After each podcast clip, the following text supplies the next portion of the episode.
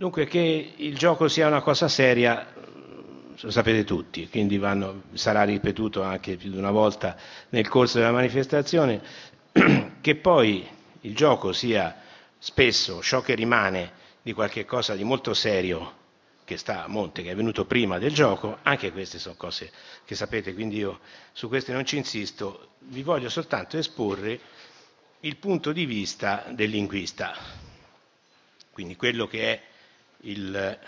cerchiamo di trovare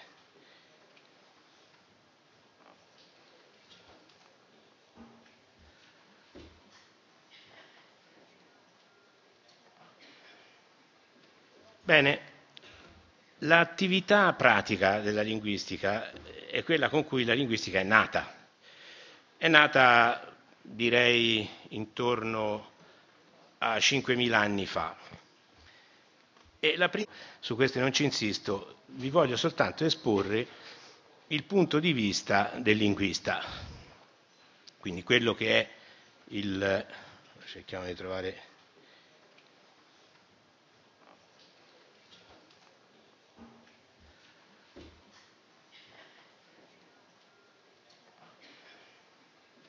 Bene, l'attività pratica della linguistica è quella con cui la linguistica è nata. È nata, direi, intorno a 5.000 anni fa. E la, primi, la prima attività pratica è stata quella dell'invenzione della scrittura. La linguistica comincia con l'invenzione della scrittura, che è un processo lunghissimo, con un'evoluzione millenaria io qui ho messo alcune tappe, sono puramente indicative. Diciamo c'è una prima fase che chiameremo pittografica, cioè laddove si rappresenta diversi stadi che io ho indicato come logografia, sillabario e alfabeto circa il 750 a.C., passando attraverso diverse culture, diciamo prima quella mesopotamica, poi il semitico, l'area semitico-occidentale e infine il mondo greco. Ecco, sono 2250 anni di evoluzione. È un segno della pigrizia umana, perché in effetti è un processo lunghissimo, avvenuto passando da una, da stato, da una lingua a un'altra e così via. Ora, illustrare questo processo implicherebbe un tempo che non è, non è esauribile nei termini di una conversazione. Però il salto fondamentale quando è avvenuto? Quando invece di rappresentare l'oggetto del, della comunicazione si è passati a rappresentare il suo aspetto. La prima attività pratica è stata quella dell'invenzione della scrittura. La linguistica comincia con l'invenzione della scrittura, che è un processo lunghissimo, con un'evoluzione millenaria. Io qui ho messo alcune tappe, sono puramente indicative. Diciamo c'è una prima fase che chiameremo pittografica, cioè laddove si rappresenta una parola o una frase o diciamo un enunciato linguistico con un disegnino in modo da risolvere il problema della comunicazione scritta da questa fase, partita grosso modo, dico 3.000 anni fa, si arriva con diversi stadi che io ho indicato come logografia, sillabario e alfabeto, circa il 750 a.C., passando attraverso diverse culture, diciamo prima quella mesopotamica, poi semitico, l'area semitico-occidentale. Io ho presentato queste fasi evolutive ma nessuna ha mai cancellato la precedente, nel senso che la logografia esiste ancora. Volete un esempio di logogramma? I numeri.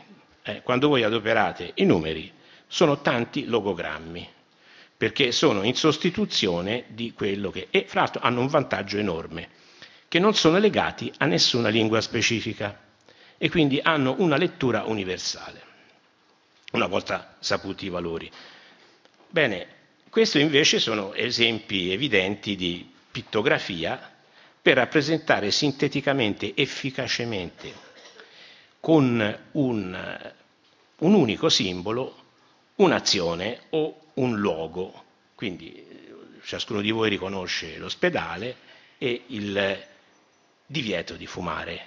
Ecco, in questo caso, anche qui, questa è un'operazione translinguistica in qualsiasi lingua, quindi non è legata a una lingua. Siamo ancora al rapporto fra la rappresentazione e l'oggetto della rappresentazione. Non c'è il tramite linguistico. Però voi capite che questa rappresentazione è molto limitata. Come faccio io, dire, per esempio, a trasmettere un... Arriverò in ritardo. Provate a fare un pittogramma, eh, una, scenetta, col, eh, ci vuole, oltretutto sarebbe complicato e di difficile comprensione. Dunque, eh, la lingua è fatta di elementi astratti per lo più. I verbi sono elementi astratti, gli avverbi lo sono ancora di più, aggettivi, eccetera, eccetera. Solo alcuni sostantivi sono elementi concreti che quindi hanno un rapporto diretto con la realtà. Ora, tutti voi spero siate in grado di risolvere questo rebus elementare, che è il rebus di rebus, e quindi hanno una lettura universale, una volta saputi i valori. Bene, questi invece sono esempi evidenti di pittografia per rappresentare sinteticamente, efficacemente con un, un unico simbolo un'azione o un luogo. Quindi ciascuno di voi riconosce l'ospedale e il divieto di fumare. Ecco, in questo caso, anche qui, questa è un'operazione translinguistica perché? Perché si può interpretare in qualsiasi lingua, quindi non è legata a una lingua. Siamo ancora al rapporto fra la rappresentazione e l'oggetto della rappresentazione. Non c'è il tramite linguistico. Però voi capite che questa rappresentazione è molto limitata. Come faccio io, dire, per esempio, a trasmettere un... in termini di una conversazione, però il salto fondamentale, quando è avvenuto? quando invece di rappresentare l'oggetto del, della comunicazione si è passati a rappresentare il suo aspetto fonetico. Quindi l'aspetto strettamente linguistico. E per fare questo salto, quindi dal pittogramma alla logografia, è stato necessario introdurre quello che per noi oggi è un gioco, e cioè il rebus. Dunque, io ho presentato queste fasi evolutive, ma nessuna ha mai cancellato la precedente, nel senso che la logografia esiste ancora. Volete un esempio di logogramma? I numeri. Eh, quando voi adoperate i numeri, sono tanti logogrammi, che nella loro lingua esistevano le omonimie, come esistono in tutte le lingue.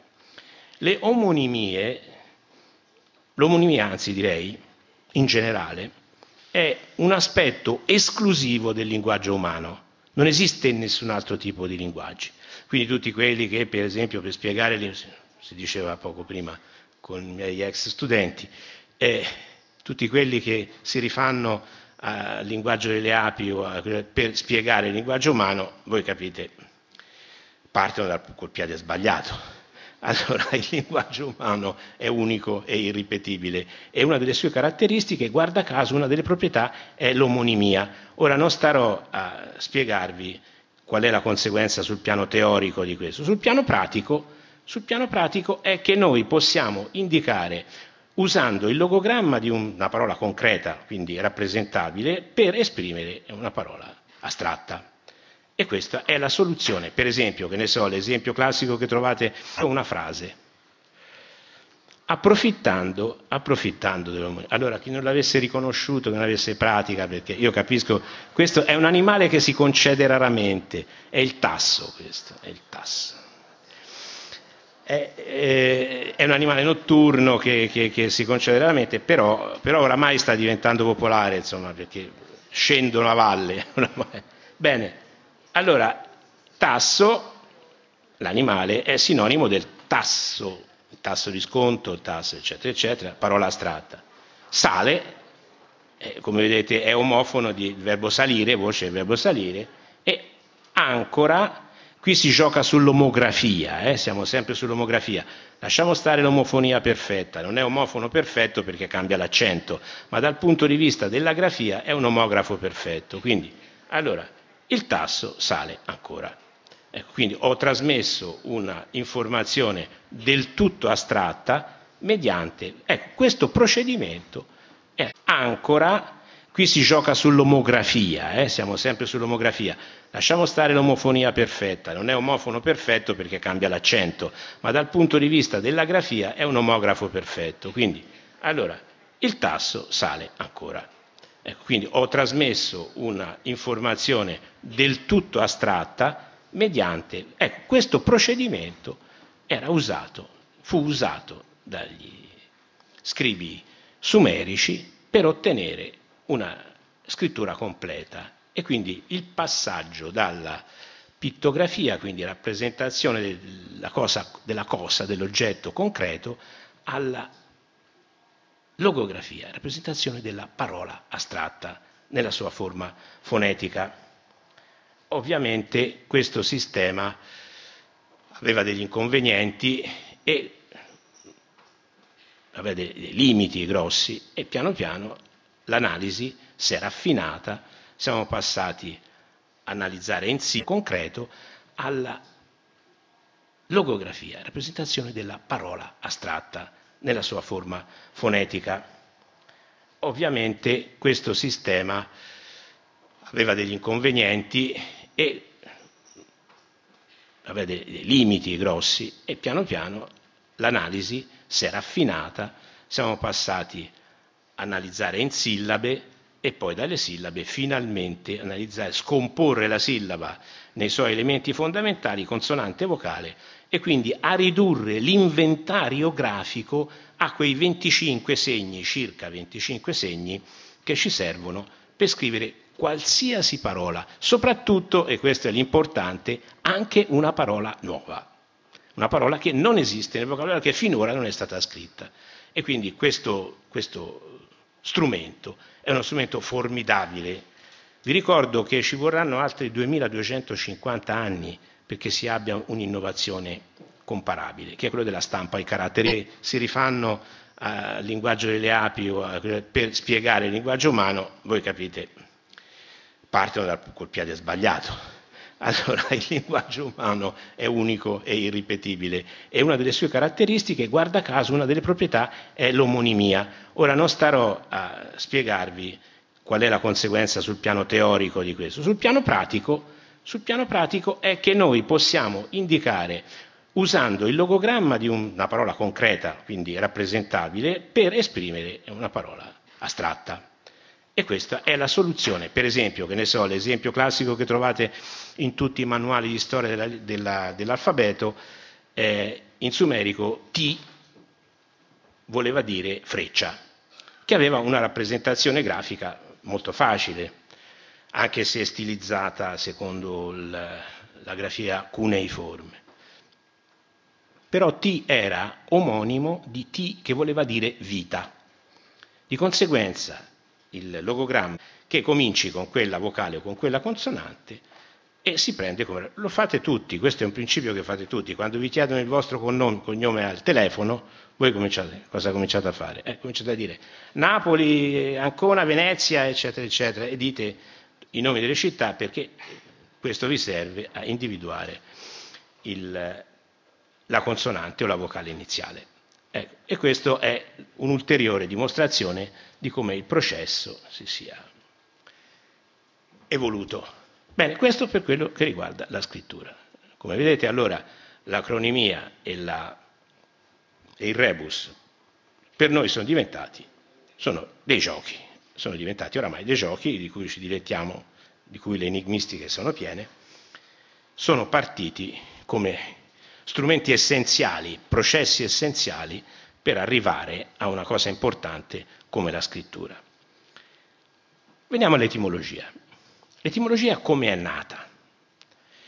L'etimologia come è raffinata, siamo passati a analizzare in sillabe e poi dalle sillabe finalmente analizzare, scomporre la sillaba nei suoi elementi fondamentali, consonante e vocale, e quindi a ridurre l'inventario grafico a quei 25 segni, circa 25 segni, che ci servono per scrivere qualsiasi parola, soprattutto, e questo è l'importante, anche una parola nuova, una parola che non esiste nel vocabolario, che finora non è stata scritta. E quindi questo, questo strumento è uno strumento formidabile. Vi ricordo che ci vorranno altri 2250 anni perché si abbia un'innovazione comparabile, che è quello della stampa ai caratteri mobili. Quindi vedete che il cammino è piuttosto lento. Eh, qui ho messo un esempio per far vedere come dalla forma, diciamo ancora pittogra- leggibile dal punto di vista, riconoscibile dal punto di vista pittografico, piano piano si passi a una forma si sia evoluto. Bene, questo per quello che riguarda la scrittura.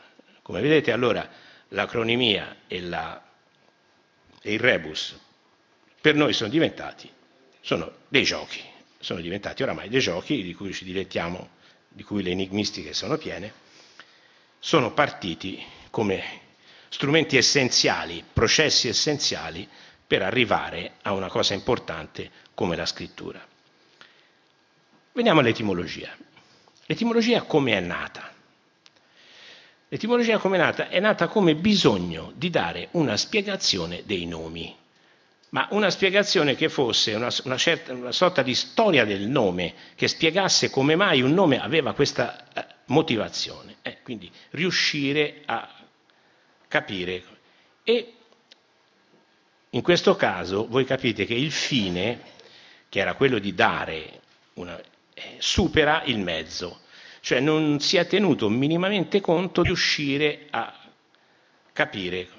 E in questo caso voi capite che il fine, che era quello di dare, una, eh, supera il mezzo, cioè non si è tenuto minimamente conto del metodo che era necessario per arrivare a questo fine. Il disprezzo del metodo ha determinato eh, queste, il fatto che queste etimologie sono puramente ludiche, cioè non hanno nessun valore. Ho fatto alcuni esempi. La, la Bibbia è piena di queste etimologie, perché la Bibbia cerca sempre di dare una motivazione ai nomi importanti. Per esempio Mosè è stato reinterpretato secondo la radice ebraica che si scrive sempre con le, solo, le sole consonanti, Moshe, che è il verbo estrarre, tirar fuori. Si è trovato subito la spiegazione, tratto fuori dall'acqua. No, Mosè, il, colui che è stato il salvato dalle acque.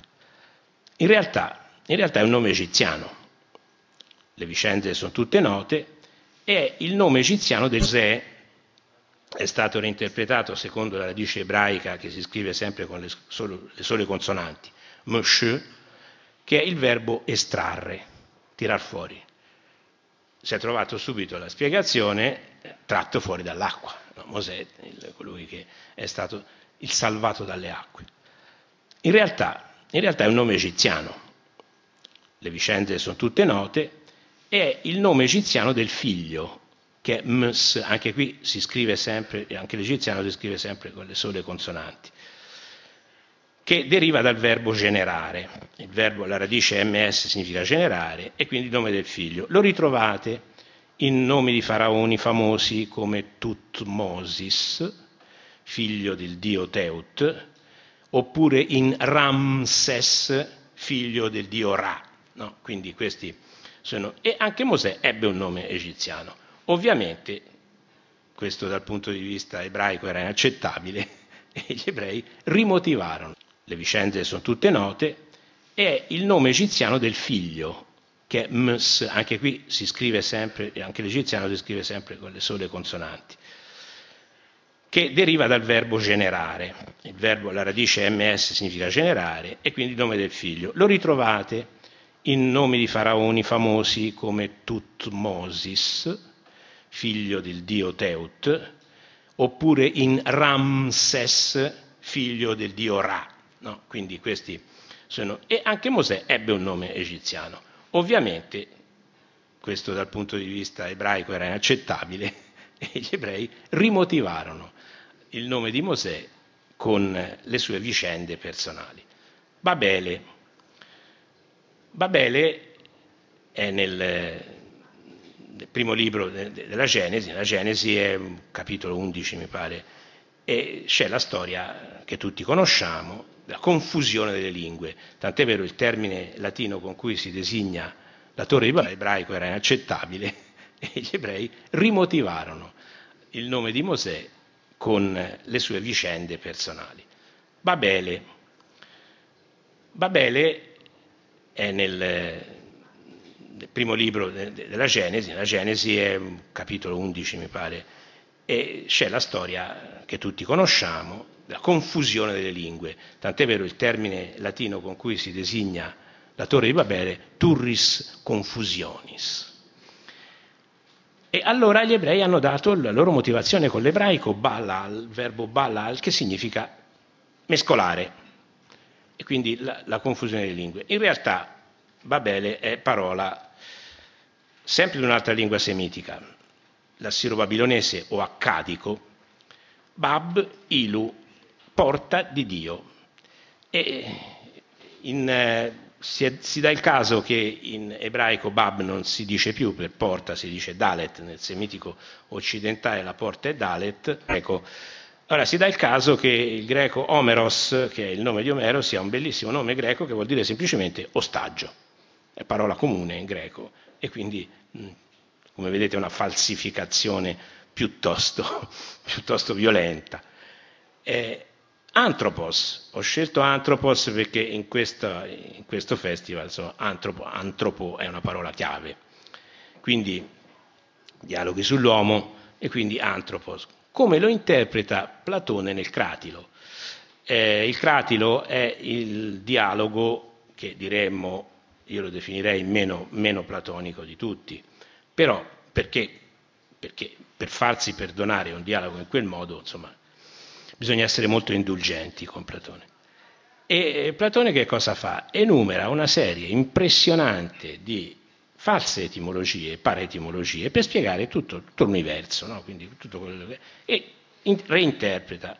Cos'è l'uomo? È o anat, io lo definirei meno, meno platonico di tutti, però perché? Perché per farsi perdonare un dialogo in quel modo, insomma, bisogna essere molto indulgenti con Platone. E Platone che cosa fa? Enumera una serie impressionante di false etimologie, paretimologie, per spiegare tutto, tutto l'universo, no? tutto che... e in, reinterpreta. Cos'è l'uomo? È o anatrei a opope, cioè colui che riflette, che ripensa a quello che ha visto perché questo dà ragione alla teoria della conoscenza secondo Platone, la conoscenza è ricordo, anamnesi, e quindi l'uomo è quello che trattiene ciò che ha già visto, quindi la, il nome dell'uomo conferma la teoria. È un, un mezzuccio, diremmo, oggi diremmo un mezzuccio, per arrivare a una conclusione sbagliata che, che cosa ha come effetto? Istituisce di qualsiasi fondamento la linguistica. E infatti per secoli la linguistica non è stata ritenuta una... Sapete chi è stato il primo? Il primo, il primo che ha dato delle etimologie attendibili, con un metodo sicuro, è stato Francesco Redi, che era uno scienziato, che era un diciamo, sostenitore del metodo galileiano, dell'evidenza empirica. E quindi le sue poche etimologie che contribuiscono al volume, famoso volume di Egidio Menage o Gilles Menage, eh, le origini della lingua italiana, le sue, le sue 20-25 etimologie sono quasi tutte giuste, si potrebbero accettare ancora oggi. E questo perché ovviamente aveva la forma mentis di uno scienziato e aveva, anche se non aveva ancora elaborato un suo metodo, il metodo c'era già nella sua. Allora, gli aspetti ludici, come dicevo, lasciamoli pure e, divertiamoci anche, eh, ma con la coscienza, con la coscienza che stiamo giocando. Eh, il... Ora, l'omonimia di cui abbiamo parlato ha un rovescio della medaglia, anzi un rovescio, è la stessa cosa vista allo specchio, cioè il fatto che una determinata parola può avere più significati. E quindi permette, questa è una cosa straordinaria, che è appunto esclusiva del linguaggio umano, di poter dire due cose con una parola sola, giocando sul doppio senso, su quello che è il doppio senso. E nel doppio senso c'è un significato che è quello immediato e apparente, e poi c'è il significato nascosto che è quello che va ricercato. Qui vi ho messo un gioco di parole, ve l'ho lasciato lì così lo potete mm, studiare per conto vostro con calma. Ma perché si chiamano vagoni? E il padre oh, c'ha subito la risposta, che il padre deve rispondere, ci deve avere sempre la risposta pronta. Dice, ma perché vagano sulle rotaie? Oppure, oppure come, diceva, eh, come, diceva, Achille Campanile, sapendo bene, eh, dico, grande, grande umorista, dice la rana, la rana è un mollusco perché sta sempre a mollo e salta come una molla. E quindi, come vedete, etimologia di tipo platonico, direi, perché questa sarebbe una spiegazione. Allora, gli aspetti ludici, come dicevo, lasciamoli pure e, e divertiamoci anche, eh, ma con la coscienza, con la coscienza che stiamo giocando. Eh, il...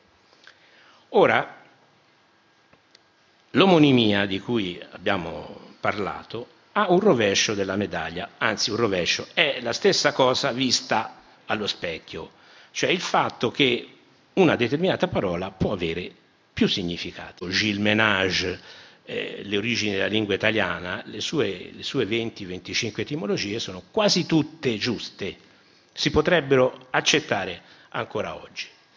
E questo perché ovviamente aveva la forma mentis di uno scienziato e aveva, anche se non aveva ancora elaborato un suo metodo, il metodo c'era già nella sua mente e quindi il metodo linguistico è chiaro che la linguistica nasce soltanto nel, nel nell'Ottocento, diciamo, come scienza positiva e quindi in questo caso acquisisce un suo metodo e questa volta è il metodo che conta, non il fine. Il fine arriverà e quindi la motivazione si deve scoprire, non deve essere un presupposto che io dimostro a tutti i costi. E questo è un atteggiamento antiscientifico. Viceversa, l'atteggiamento scientifico è quello di proporre un metodo che poi porre. Ecco, una cosa volevo dire per concludere questo discorso, che l'aspetto ludico dell'etimologia non è mica finito, perché è, con la mia patente ci vanno a caccia in tanti.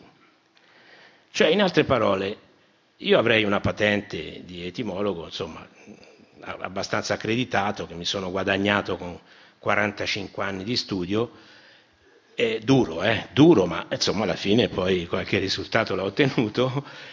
E, ebbene, eh, molti pretendono di poter esercitare lo stesso mestiere eh, così tranquillamente e quindi sparano, sparano come se niente fosse. Ne leggo in continuazione giornali. È una tendenza un po' tipica dei filosofi no? che hanno questa questa mania di voler dare, che è poi ereditata da Platone, perché eh, siccome hanno studiato sul cratilo e quindi sono portati a imitare, a imitare di Platone l'aspetto peggiore. È evidente che questo, oggi, oggi c'è un significato che è quello immediato e apparente, e poi c'è il significato nascosto che è quello che va ricercato. Qui vi ho messo un gioco di parole, ve l'ho lasciato lì così lo potete studiare per conto vostro con calma, è, è, è, un, è un, epigramma latino, fra l'altro è un tetrametro trocaico per essere esatti, quando crassus factus carbo, carbo crassus factus est. eh, epigramma del primo secolo, che sottolineava un, un evento, cioè quando morì Crasso, Carbone si fece ricco, cioè approfittò della morte di Crasso per arricchirsi e quindi, come vedete, si gioca sul nome proprio, nome comune, quindi dopo, qui è facile diciamo, disambiguare il testo mettendo le maiuscole. Quindi abbiamo un elemento grafico in più che ci aiuta a proporre. Ma questo sta alla base 3, quindi in questo caso è risolvibile. Ma quello, lo schermo è dovuto al fatto che nel greco dipus significa uomo e tetrapus significa animale. E quindi questo è un ostacolo. Fra l'altro, tanto per chiudere un po' il cerchio e per finire il commento a questo, a questo enigma, come vi dicevo, questo è un gioco, oggi è un indovinello, non era per niente un gioco, perché voi pensate, no, nel mito, nella tradizione del mito, chi non indovinava veniva strangolato dalla Sfinge. Ora, francamente, come pegno da pagare per un indovinello non indovinato è un po' grave, insomma, era un, era un giochino un po' pericoloso. Allora, cosa c'è dietro? Eh, dietro c'è una storia che probabilmente era vera, ma era tutt'altra cosa. Questo nasconde, nasconde probabilmente veniva strangolato dalla Sfinge. Ora, francamente, come pegno da pagare per un indovinello non indovinato è un po' grave, insomma, era un, era un giochino un po' pericoloso. Allora, cosa c'è dietro? Eh, dietro c'è una storia che probabilmente era vera, ma era tutt'altra cosa. Questo nasconde, nasconde probabilmente un'epoca di sacrifici umani dove uomini e animali venivano strangolati per purificare, cioè, anzi esseri umani venivano strangolati per purificare una determinata città e così via. E quindi la formula era, formula di purificazione diceva sempre bipedi e quadrupedi. Come facciamo a saperlo? Eh, perché questa stessa formula esiste negli inni vedici e esiste nelle tavole di Gubbio. La stessa identica formula. Le tavole di Gubbio sono un rituale del III secolo a.C. scritte in... L'animale viene, viene, definito come quadrupede, però come vedete con la specificazione epiges, cioè sulla terra. Perché? Perché anche gli uccelli sono bipedi, ma appartengono a un altro mondo, a quello celeste. Di conseguenza sulla terra c'è un essere che è uomo, che è animale, così capiva il parlante greco, e è tripode. Eh, voi capite che questo è un vero enigma difficile da, da risolvere, se non si va oltre appunto e non si capisce cosa c'è dietro e si, come dire, si etimologizza le parole, si dice che prima va con che va con due gambe o con quattro o con tre, quindi in questo caso è risolvibile. Ma quello, lo schermo è dovuto al fatto che nel greco dipus significa uomo e tetrapus significa animale. E quindi questo è un ostacolo. Fra l'altro, tanto per bipede poi tripede. Uno dice ma come? Ci sono morti un sacco di gente, si sono fatti strangolare dalla Sfinge e non avevano capito che cos'era. Non è mica difficile in fin dei conti, no? Ce ne sono anche nella nostra tradizione, nella nostra tradizione diciamo della, dell'infanzia, c'è quattro zampe sopra quattro zampe aspettano quattro zampe. Il gatto sopra la seggiola che aspetta il topo, no? che passi il topo. Quindi, insomma, non è poi così difficile. Già, ma in greco ha tutto un altro, tutto un altro significato. E, se, e, in questo caso bisogna conoscere bene la, la materia, perché i termini come dipus e tetrapus erano usati come sinonimi di uomo e animale. Cioè, te, il, l'animale viene, viene, definito come quadrupede, però come vedete con la specificazione epiges, cioè sulla terra. Perché? Perché anche gli uccelli sono bipedi, ma appartengono a un altro mondo. Ora lasciamo da parte. E arriviamo invece all'aspetto che deriva dalla scrittura. Cioè, una volta che si scrive e si mette per iscritto una parola, una frase, vengono fuori immediatamente delle proprietà che le lettere sembrano avere per conto proprio. Per esempio, le stesse lettere combinate diversamente possono dare più parole. Si chiama anagramma, lo sapete fare tutti, e così via, quindi in questo caso L'anagramma diventa particolarmente significativo quando è anche palindromo, cioè si può leggere in tutte e due le direzioni. Sorta. È come se queste parole avessero una, un potere, queste lettere avessero un potere proprio di generare, le stesse lettere sono in grado di generare più parole, più significati. E poi andando avanti e indietro il risultato è sempre lo stesso. Per cui, ecco, per esempio, Roma va dalla scrittura, cioè una volta che si scrive e si mette per iscritto una parola, una frase, vengono fuori immediatamente delle proprietà che le lettere sembrano avere per conto proprio. Per esempio, le stesse lettere combinate diversamente possono dare più parole. Si chiama anagramma, lo sapete fare tutti, e così via, quindi in questo caso L'anagramma diventa particolarmente significativo quando è anche palindromo, cioè si può leggere in tutte e due le direzioni. Dà una sorta. È come se queste parole avessero una, un potere, queste lettere avessero un potere proprio di generare, le stesse lettere sono in grado di generare più parole, più significati. E poi andando avanti e indietro il risultato è sempre lo stesso.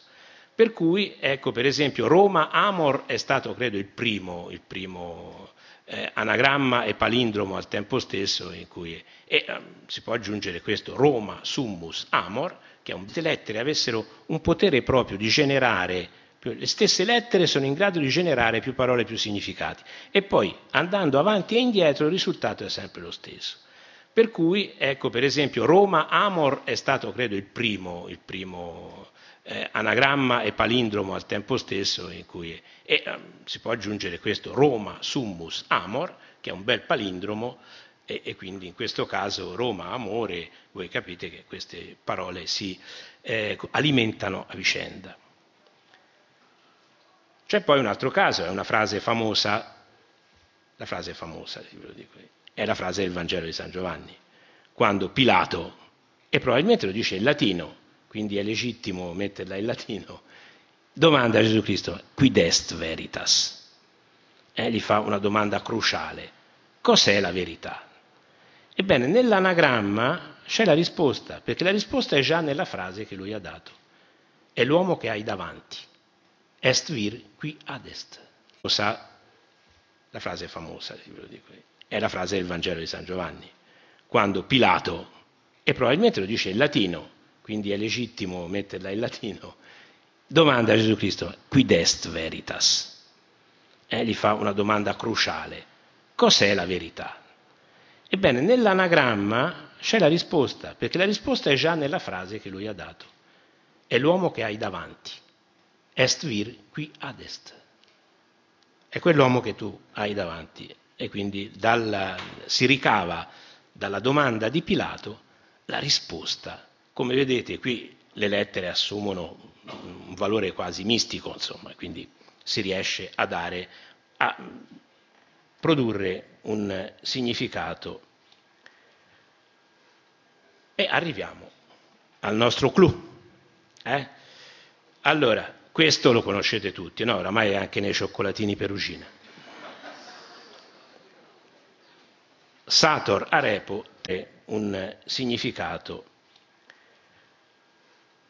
e arriviamo al nostro clou. Eh? Allora, questo lo conoscete tutti, no? Oramai è anche nei cioccolatini perugina. Sator arepo tenet opera rotas. C'è sopra questo, c'è questo, sopra questo enigma, un, questo gioco di parole, questo crittogramma in realtà, c'è una letteratura immensa non so quanto ci hanno scritto. Io mi sono guardato bene dal leggerla. No, non per presunzione, ma anche perché in molti casi era sicuramente una perdita di tempo. Dunque, innanzitutto cerchiamo di dargli un senso. No, questa frase tutti si rendono conto che è leggibile in tutte le direzioni possibili e immaginabili.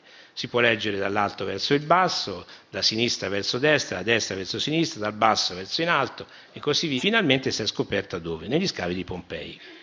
In due case romane, due case, in una proprio sopra alla, alla porta, c'è questa, questa, iscrizione. Dunque, che, che valore poteva avere? Boh, intanto cerchiamo di capire cosa vuol dire. Sator è il seminatore, Arepo buio assoluto, o quasi. Tenet è tiene, regola tiene, opera è opera, con, quindi sarà un ablativo, opera, e rotas le ruote. Allora, questa è una frase transitiva, composta da un soggetto, un oggetto e un complemento. Quindi, cosa sarà quella repo? C'è solo una possibilità, secondo me, che è ristretta dal...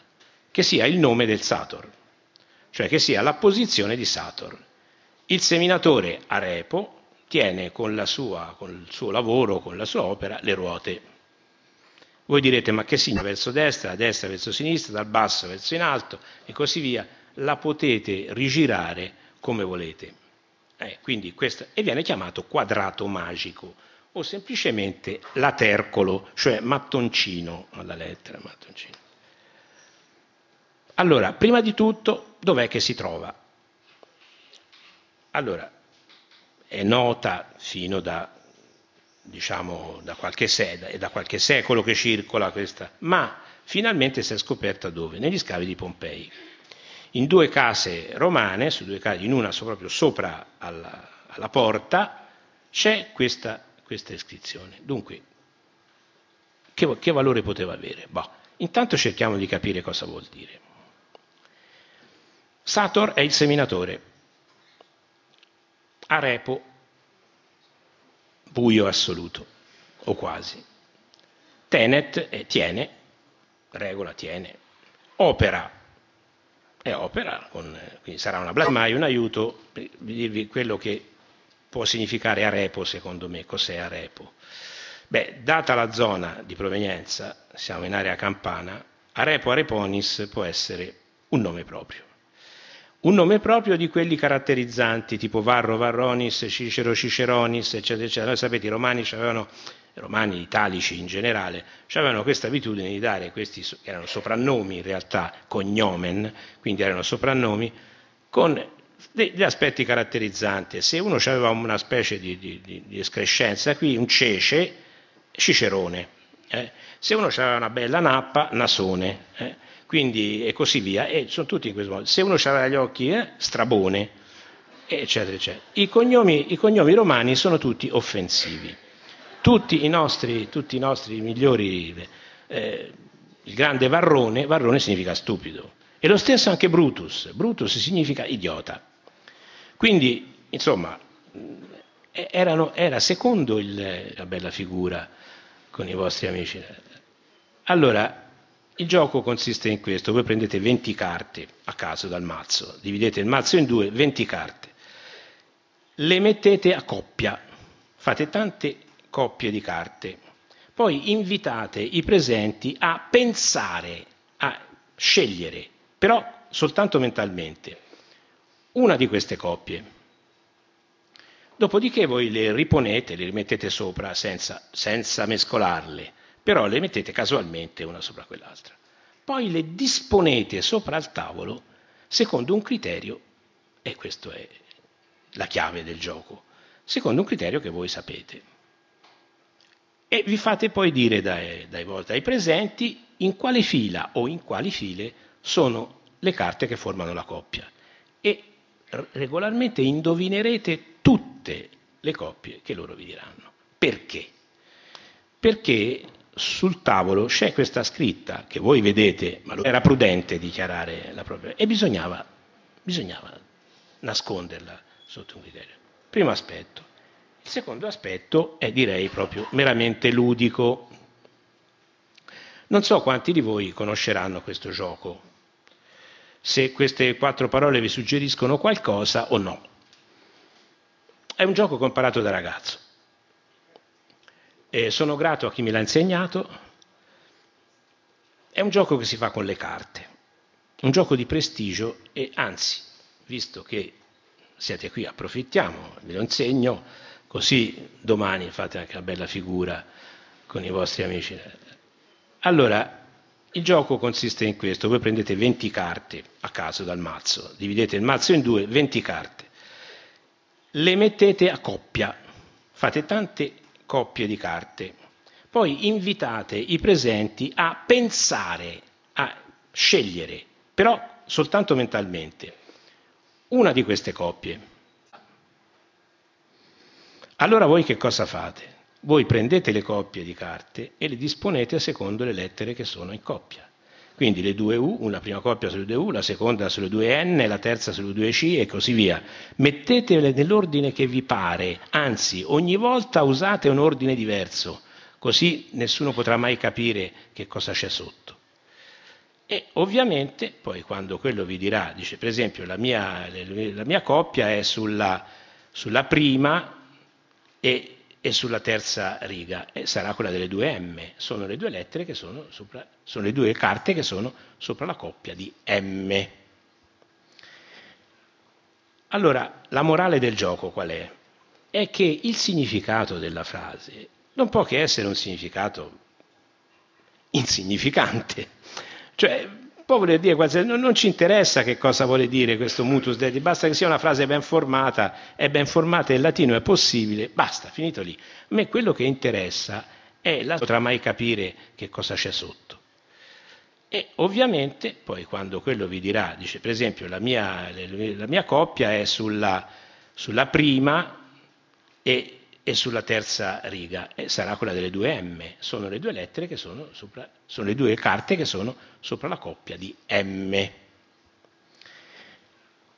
Allora, la morale del gioco qual è?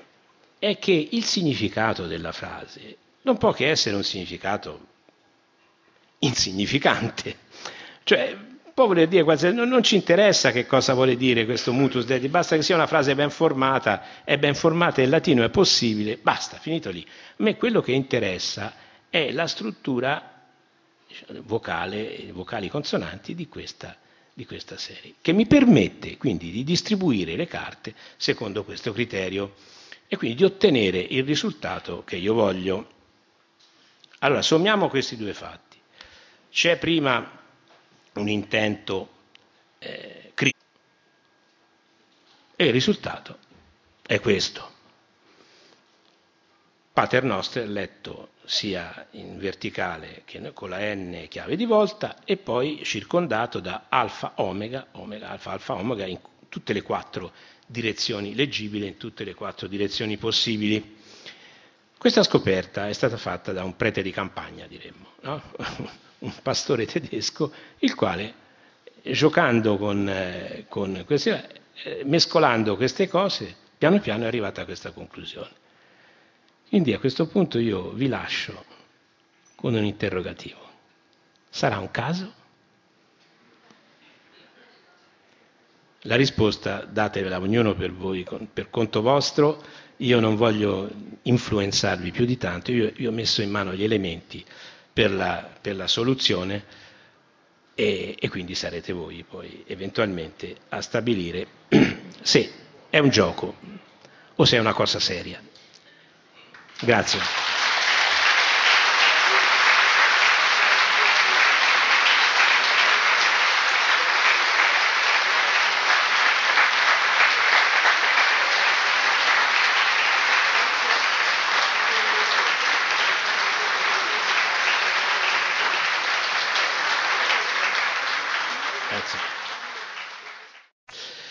con la simbologia, capito? Il pesce, l'utero, il cose, queste cose qui, no? Beh, allora, è semplicemente che le iniziali della parola greca pesce, ichthus, ve l'ho messa in neretto in cima, ichthus, corrispondono a Jesus Christos Theu Ios Soter, cioè Gesù Cristo di Dio Figlio Salvatore. Cioè era un modo di dire io sono cristiano, eh, quindi ti faccio un pesce, ti metto le iniziali di questa formula che è nota soltanto a chi conosce il crittogramma, perché è chiaro che è una crittografia questa, no? E quindi in questo caso io in questo modo sono. Primo passo, quindi è una crittografia. È una crittografia e in questi casi era prudente fare così, perché il cristianesimo ancora era, ci arriveremo anche fra poco penso, eh, che sia una, una religione bandita dalle, ma insomma ancora no. Comunque, poi le disponete sopra il tavolo secondo un criterio, e questa è la chiave del gioco, secondo un criterio che voi sapete. E vi fate poi dire dai, dai, dai presenti in quale fila o in quali file sono le carte che formano la coppia. E regolarmente indovinerete tutte le coppie che loro vi diranno. Perché? Perché sul tavolo c'è questa scritta che voi vedete ma loro non vedono, di queste quattro parole, mutus, dedit, nomen, cocis. Anche qui è una frase, è una frase fatta con un soggetto, il verbo dare è di transitivo, quindi vuole un oggetto e un oggetto indiretto, quindi c'è un tale che fa qualcosa per qualcuno. Tradotto alla lettera, un muto dette il nome ai cuochi. Che significa? Niente. Non significa assolutamente niente. Quello che mi interessa è che queste quattro parole, se voi state attenti, detto in diretto, quindi c'è un tale che fa qualcosa per qualcuno.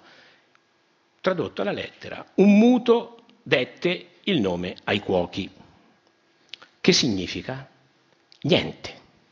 Non significa assolutamente niente. Quello che mi interessa è che queste quattro parole, se voi state attenti e le osservate attentamente, hanno una proprietà.